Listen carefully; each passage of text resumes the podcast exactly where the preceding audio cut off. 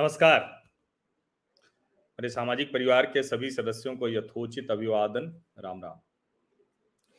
प्रधानमंत्री नरेंद्र मोदी को आठ वर्ष हो गए भारत का नेतृत्व करते हुए। वैसे तो अपने आप में यह एक बड़ा प्रमाण हो सकता है, उदाहरण हो सकता है कि एक व्यक्ति जिसको लगातार दो बार पूर्ण बहुमत से भारत की जनता ने चुना। लेकिन ये पूर्ण बहुमत से चुनने के पीछे की वजह क्या है? तो 2013 की जो कैंपेन थी, जिसमें प्रधानमंत्री नरेंद्र मोदी दावेदार के तौर पर आए, और उन्होंने ये कहा जा सकता है कि जो कांग्रेस की कमजोरियाँ थी, कांग्रेस के समय में यूपीए शासन में जो भ्रष्टाचार हुआ, जिस तरह के आरोप लगे, जिस तरह से पॉलिसी पैरालिसिस नीतियाँ बनाने और उसे लागू करने में अपंगता, वो सरकार की दिखी। इन सब वजहों से एक गुजरात मॉडल लेकर आए और देश ने उन्हें पसंद कर लिया। लेकिन ये एक पहलू हुआ। जब 2019 का लोकसभा चुनाव आया तो ज़ाहिर है कि उस लोकसभा चुनाव में ये नहीं कह सकते थे कि सिर्फ़ कांग्रेस की कमज़ोरी, कांग्रेस के न होने, कांग्रेस के भ्रष्टाचार, कांग्रेस की नीति अपंगता, उसकी वजह से ही तो नहीं हो सकता था। उस वक्त प्रधानमंत्री नरेंद्र मोदी ने 2014 से 2019 में पाँच वर्षों तक प्रधानमंत्री के तौर पर क्या किया, उससे सब कुछ तय होना था। और आज, अब जब हम आठ वर्ष पूरे होने पर बात कर रहे हैं, कल उनको आठ वर्ष पूरे हो गए तो क्या बदला है देश में? तो बहुत लंबी चौड़ी योजनाएँ, बहुत सी चीज़ें सब बताई जा सकती हैं।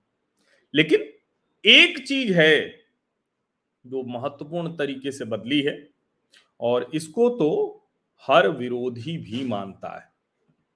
और वो है कि भारतीयों का आत्मविश्वास वो बहुत बढ़ गया।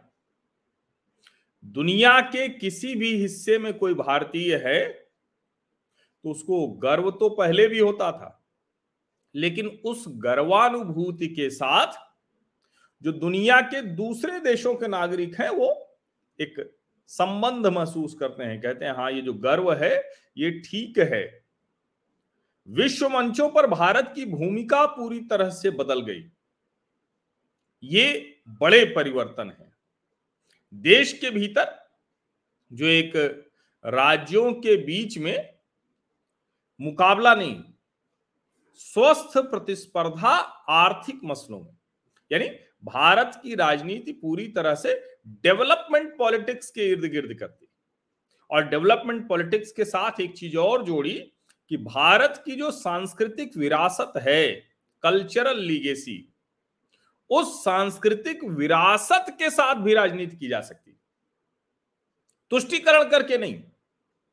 सरकारी योजनाओं का लाभ सबको बिना किसी भेदभाव के मिले।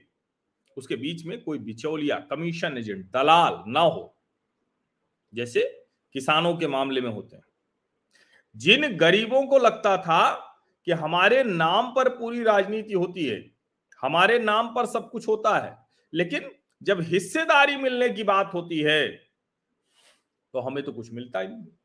हम रैलियों में, भाषणों में, मंचों पर, कविताओं में, कहानियों में, किस्सों में, चौराहे चौपाल की चर्चा में, पंचायत में खूब होते हैं। लेकिन वो जो देश का कमज़ोर वर्ग था, या कहें कि है उसको कुछ मिलता नहीं था। तो सबसे बड़ी बात, भारतीयों में आत्मविश्वास, सिर्फ़ भारत में नहीं, पूरी दुनिया में। विश्व मंचों पर दुनिया ने माना भारत की भूमिका किस तरह से बढ़ी। सरकारी योजनाएँ बिना किसी भेदभाव के पहुंचाना, कमीशन एजेंट दलाल को पूरी तरह से खारिज कर देना, खत्म कर देना। जिन कमज़ोर लोगों के नाम पर राजनीतिक दल और कहानीकार, कवि, वो सब खूब करते थे, उनको सचमुच लाभ देना। ये प्रधानमंत्री नरेंद्र मोदी की सबसे बड़ी जो कामयाबी है, वो कहेंगे। और जब मैं कहता हूँ डेवलपमेंट, पॉलिटिक्स और कल्चरल लीगेसी दोनों एक साथ लेकर चलते हैं तो ये छोटी बात नहीं है। और लोग कहते हैं कि ये हिंदुत्व की राजनीति है, हिंदू बहुत सामने आ गया। कई लोग उसकी दूसरी वजहों से आलोचना भी करते हैं। इस देश में अगर बहुसंख्यक हिंदू है और उसका मनोबल टूटा हुआ है, अगर वही अपने आप को दोयम दर्जे का नागरिक समझे तो क्या देश का जो कहें कि एक शानदार जो देश का चित्र दिखना चाहिए, वो दिख सकता है क्या? और जहाँ तक योजनाओं की बात है तो ढेर सारे आंकड़े आते हैं, लेकिन प्रधानमंत्री नरेंद्र मोदी ने उन योजनाओं को लागू करने के पहले एक ऐसा निर्णय लिया जिसने सभी योजनाओं को ठीक से लागू करने का रास्ता दे दिया। और वो वो निर्णय था नोटबंदी का डिमोनेटाइजेशन का। आज कोई कुछ भी कहे, सरकार भी अब उस पर बात करने से बहुत बचती है, बहुत नहीं चाहती कि बात हो। क्योंकि उस पर बात कितनी की जाएगी, उस पर समझाना मुश्किल है रोज रोज क्योंकि जो चीज़ें होती हैं, वो तो समय के प्रवाह में फिर परिवर्तित होती हैं।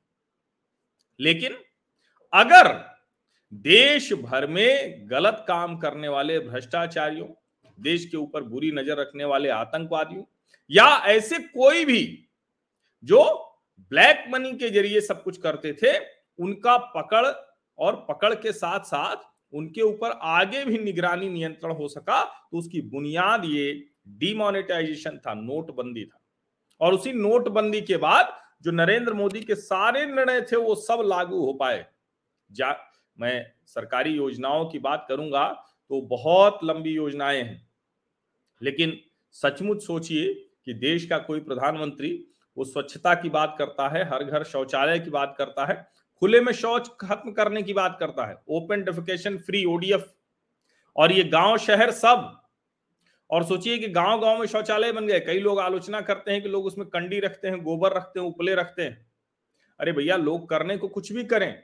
लेकिन जरा पूछिए ना कि अब जो नई नवेली दूल्हने आती हैं या किसी घर की जो बेटी होती है, वो क्या गाँव में भी खुले में शौच जाना पसंद करती है क्या? छोड़ दीजिए पुरुषों को, वो तो ऐसे ही बेशर्मी से खुले में अभी भी कहीं भी आपको पेशाब करते हुए मिल जाएँगे। लेकिन क्या महिलाएँ, लड़कियाँ, क्या उनको ये जो योजना थी, इसने असर नहीं किया क्या? और आप कहेंगे कि ये परिवर्तन कितना बड़ा है। हर गाँव तक बिजली लोग आंकड़े के तौर पर बताते हैं, हज़ार दिन का कार्यक्रम था, लेकिन सचमुच अगर इस दौर में भी किसी गाँव में बिजली नहीं थी तो ये शर्मनाक था। रसोई गैस, अभी लोग कहते हैं महँगी होती चली गई, लोग भरा नहीं पा रहे हैं सकता है ये। और सचमुच कोविड के काल में लगातार जो स्थितियाँ बनी, उसमें बहुत से लोगों की मुश्किल हुई, बहुत से लोगों की नौकरी गई, बहुत से लोगों को रोज़गार बंद हो गया, काम धंधे कम हो गए। लेकिन उसके बावजूद, अगर कोई सरकार सब तक रसोई गैस पहुँचा रही है तो ये बहुत बड़ी चीज़ थी। आप सोचिए कि सबका घर होगा। अभी चेन्नई गए थे तो मैंने वो रिपोर्ट भी डाली थी कि प्रधानमंत्री आवास योजना के घर बने हैं, करीब 1200 घर हैं। ऐसे देश भर में लाखों लोगों को घर मिल रहे हैं प्रधानमंत्री शहरी और ग्रामीण आवास योजना। और यहाँ एक बात जान लीजिए कि इसका क्राइटेरिया, इसके नियम शर्तें कोई प्रधानमंत्री मोदी ने नहीं तय किया या भारतीय जनता पार्टी ने नहीं तय किया। उसको 2011 की जनगणना 2011 में यूपीए की सरकार थी। उस वक्त जो उस क्राइटेरिया में आता है, न तो उसको डीएम बदल सकता है, न सीएम बदल सकता है और न ही पीएम बदल सकता है। तो ये भी एक बड़ी महत्वपूर्ण बात है जिसको ध्यान में रखना चाहिए। अब जनधन कहते हैं कि क्या होगा, उस वक्त तो कह रहे थे कि खाते में लोग पैसा कहाँ से डालेंगे, गरीब लोग हैं। लेकिन गरीब लोगों का पैसा हाथ में रहता था तो इस हाथ से उस हाथ और कब गायब हो जाता था, उसको पता भी नहीं चलता था। अब खाते में है तो निकालने से बचता है क्योंकि उसको तो अभावों में रहने की आदत पहले से थी। अब वो अभावों में रहता है लेकिन उसकी बचत होती है और सही समय पर या कहें कि ज़रूरत के समय उसके पास रकम होती है। सीधे खाते में सब्सिडी, अब वो कितने लाख करोड़ डीबीटी की वजह से जो लीकेज था वो रुक गया। इसके आंकड़े बार बार आते हैं, लेकिन आप सोचिए कि इसी देश में प्रधानमंत्री राजीव गांधी ने कहा था कि एक रुपया चलता है पचासी पैसा गायब हो जाता है, पंद्रह पैसे पहुँचता है। अब आप सोचिए कि एक रुपए चलता है तो घिसता नहीं है, क्योंकि वो चलते हुए नहीं चलता है। वो सीधे खाते में एक क्लिक से पहुँच जाता है। इसीलिए जनधन हो या सब्सिडी हो, और मैं सब कह रहा हूँ कि सबकी बुनियाद में इन खातों की, जो यूपीआई ट्रांजेक्शन आप कहते हैं, जो आप कहते हैं कि ऑनलाइन ट्रांजेक्शन हो गया, जो आप कह रहे हैं कि डिजिटल इंडिया बन रहा है, उस सब में डिमोनेटाइजेशन का बड़ा रोल रहा है, बड़ी भूमिका रही। आयुष्मान योजना अपने आप में चमत्कारिक योजना है और मेरा यह मानना है कि आने वाले समय में सभी को सोशल सिक्योरिटी देनी चाहिए। विशेष करके जिस तरह से पेंशन योजना खत्म हो रही है प्राइवेट में वैसे ही पेंशन नहीं थी, नहीं है। सरकारी में भी लगभग अब खत्म ही हो रही है। तो अच्छा हो कि अगर आप पेंशन स्कीम नहीं दे रहे पहली बात तो पेंशन होनी चाहिए। पेंशन नहीं है तो उसके लिए कुछ आपको प्रावधान करना चाहिए और कम से कम जो इलाज है, वो तो किसी को भी उसकी ज़रूरत के समय मिले और उसकी शुरुआत आयुष्मान योजना के तौर पर हुई। मैं इसे बड़े परिवर्तन के तौर पर देखता हूँ। टीकाकरण, ये एक ऐसी योजना है ना, जिसको लेकर दुनिया भी चौंकी हुई थी। भारत में भी लोग आशंका ही जता रहे थे बार बार कह रहे थे कह रहे ये तो कैसे हो पाएगा? हमको टीका मिलेगा कि नहीं मिलेगा? मोदी सरकार ने देखिए वहाँ पहले से पैसा दिया नहीं है, अपने लिए टीका रिज़र्व नहीं कराया है। लेकिन हुआ क्या? दुनिया को हम टीका दे रहे थे और हमने दिखाया। ये एक बहुत बड़ी चीज़ है। भारत जैसे देश में जहाँ हर समय जिसको कहते हैं ना कि एक हड़बड़ी में गड़बड़ी की स्थिति रहती है और खास करके ऐसी स्थिति आ जाए तब तो पक्का हड़बड़ी गड़बड़ी होगी। वहाँ देश का प्रधानमंत्री कहता नहीं, टीका तब लगवाएँगे जब हमारा नंबर आएगा। परिवर्तन तो ऐसे ही होता है ना। तो आठ साल में पीएम मोदी ने देश में क्या बदला है? अपनी ज़िम्मेदारी का भी एहसास कराया। उत्तरदायित्व, कर्तव्य, अधिकार सब कहते हैं फंडामेंटल राइट्स हमें कॉन्स्टिट्यूशन ने दिया है फंडामेंटल ड्यूटीज़ भी तो है भाई। उस कर्तव्य, उत्तरदायित्व का बोध, वो प्रधानमंत्री नरेंद्र मोदी ने देश को कराया। तो आठ साल में क्या बदला? इसको समझना बहुत ज़रूरी है। ये जब आप समझते हैं, तब समझ में आता है कि हाँ क्या क्या चीज़ें बदल रही हैं और कैसे प्रधानमंत्री नरेंद्र मोदी ने ये सारी चीज़ें बदल दी। बड़ा महत्वपूर्ण बार बार होता है और मैं उनकी बात नहीं करूँगा, वो सब जो जिसको कहते हैं ना कि प्रधानमंत्री कोई होली दिवाली जवानों के साथ हाथ से नहीं मनाए, वो प्रचारक थे, तब से मना रहे हैं। और जो भी चीज़ें वो करते हैं, वो सब वो पहले से करते रहे सवाल क्या? मोदी को दुनिया मान रही है क्या? दुनिया ने माना ना। आप अगर ध्यान से देखिए तो जो भी भारत के हित के आधार पर संबंध है, वो बना। संबंधों के आधार पर भारत का हित नहीं तय हुआ। जैसे पहले अमेरिका या रूस के रूस के साथ संबंधों के आधार पर तय होता। चीन की भी गलत फहमी दूर हुई। पाकिस्तान को लगता था कि हमसे बात नहीं करेंगे तो कैसे रहेंगे? पूरी तरह से खारिज कर दिया, दरकिनार कर दिया और पाकिस्तान तो खुद ही जूझ रहा है शाहबाज शरीफ और इमरान खान के बीच। लेकिन ये मोदी का राजनय है कि चाहे नेपाल हो, चाहे श्रीलंका हो, चाहे मालदीव हो, चीन के बढ़ते हस्तक्षेप के बावजूद बहुत शांत और संयत तरीके से अपने आप को वहाँ स्थापित किया। बहुत शांत और संयत तरीके से। और यही राजनय था कि इसराइल और फिलिस्तीन दोनों से एक समय में दोस्ती थी और एक समय में दोनों सम्मान देते थे। ये राजनय ही होता जब हम कहते हैं भैया हमारे हित जो हैं, उसके आधार पर बात कीजिए ना। दुनिया में जो चल रहा है, उसके आधार पर हम कैसे कर सकते हैं? और वो अभी हमने देखा, जब रशिया यूक्रेन का युद्ध हुआ, वो हमने देखा कि कैसे यूरोपीय देशों, ब्रिटेन और अमेरिका को कैसे डॉक्टर एस जयशंकर ने बहुत सलीके से सबक दे दिया, जवाब दे दिया। उसका उत्तर नहीं था उनके पास, निरुत्तर हो गए। ये नरेंद्र मोदी सरकार की पॉलिसी है, नीति है। और ये छोटी बात नहीं है कि अमेरिका और रूस दोनों ये मानते हैं कि नहीं नहीं, भारत अपने हितों के लिहाज से फैसला लेने के लिए स्वतंत्र है। चाहे वो सामरिक समझौते हों, आर्थिक समझौते हों, या एक दूसरे के साथ दो देशों के बीच जो पीपल टू पीपल कांटेक्ट होता है, या फिर जिसको हम सांस्कृतिक रिश्ते संबंधों की बात करते हैं। विश्व मंचों पर सोचिए। हर मंच पर अब भारत की भूमिका कैसी है? सौर ऊर्जा, आतंकवाद, दूसरे मुद्दों पर कौन है नेता वो जो नवाचार कर सकता है? कौन है जो न्यू इनिशिएटिव ले सकता है? वो नरेंद्र मोदी दिखते हैं। और एक और जो महत्वपूर्ण बात क्योंकि भारतीय जनता पार्टी के सबसे बड़े नेता हैं, वही लेके चलते हैं, उनके नाम पर दस प्रतिशत वोट पड़ा है, ये सब तो मैं बार बार बताता हूँ। आतंकवाद, मैंने 2015-16 में ही एक वीडियो डाला था 16 में मेरे ख्याल से, और मैंने कहा था कि देखिए, इस सरकार की आतंकवाद के खिलाफ नो नॉनसेंस पॉलिसी है, और ये बहुत बड़ी चीज़ है। क्योंकि अक्सर सरकारें फ्लिप फ्लॉप होती रहती कभी ऊपर, कभी नीचे, लेकिन अब क्या है कि एक सरकार है जिसने कहा कि गोली और बोली एक साथ नहीं चलेगी। करके दिखाया।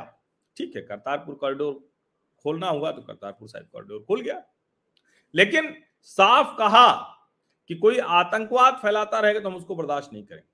दुनिया को दिखाना भी ज़रूरी था। कहाँ है आतंकवाद? बालाकोट की एयर स्ट्राइक सर्जिकल स्ट्राइक वही थी। दुनिया में ये चर्चा हुई। अब भारत में कुछ विघ्न संतोषी कहते रहे कि कितने लोग मरे, कौन मरे, क्यों नहीं दिखा, कौआ न मरा, पाकिस्तान की भाषा बोल रहे हैं। तीन सौ से ज़्यादा मोबाइल वहाँ उनके नेटवर्क, उनके सिग्नल ऑन थे। यूँ ही नहीं कोई इतनी बड़ी स्ट्राइक का फैसला कोई ताड़ का पेड़ कौआ मारने के लिए कोई देश नहीं करेगा, जहाँ उसके अपने सैनिकों, नागरिकों के फंस जाने की भी एक आशंका हो, बहुत बड़ी आशंका थी। करके दिखाया। और आतंकवाद पर चोट के लिए सबसे ज़रूरी था, आप ध्यान में रहे कि उसने बहुत असर किया। आज भी अगर कोई आतंकवादी हरकत होती है तो 24 से 48 घंटे में वो आतंकवादी मार दिया जाता है। एक साल से ज़्यादा कोई कमांडर जीवित नहीं रहता, चाहे जो संगठन, चाहे वो एल और हिजबुल हो, या जेकेएलएफ जैसा हो, जो जेकेएलएफ कहने को तथाकथित तौर पर यासीन मलिक का है ना, लेकिन वो भी आतंकवादी संगठन है, उसको आप अलगाववादी या ऐसा मत कहिए। या फिर जो द रेजिस्टेंस फ्रंट के नाम से नया बनाते हैं, हुर्रियत, सबको राइट टाइम कर दिया। और इसके लिए ज़रूरी था कि केंद्र सरकार के कड़े निर्णयों के बीच में स्थानीय सरकार ना आए, स्थानीय राजनीति ना हावी उसके लिए 370 हटाना ज़रूरी था। हटा दिया, उसे भी हटा दिया। ये बड़े बदलाव है। बाकी आप कहेंगे, सरकार बना ली, इधर से उधर कर दिया, कौन नेता किधर आया गया, ये सब चलता रहता है, इससे राजनीति नहीं तय होती है। नरेंद्र मोदी ने जो किया है आठ साल में, वो मैंने आपको बताया। आप सभी का बहुत बहुत धन्यवाद इस चर्चा में शामिल होने के लिए।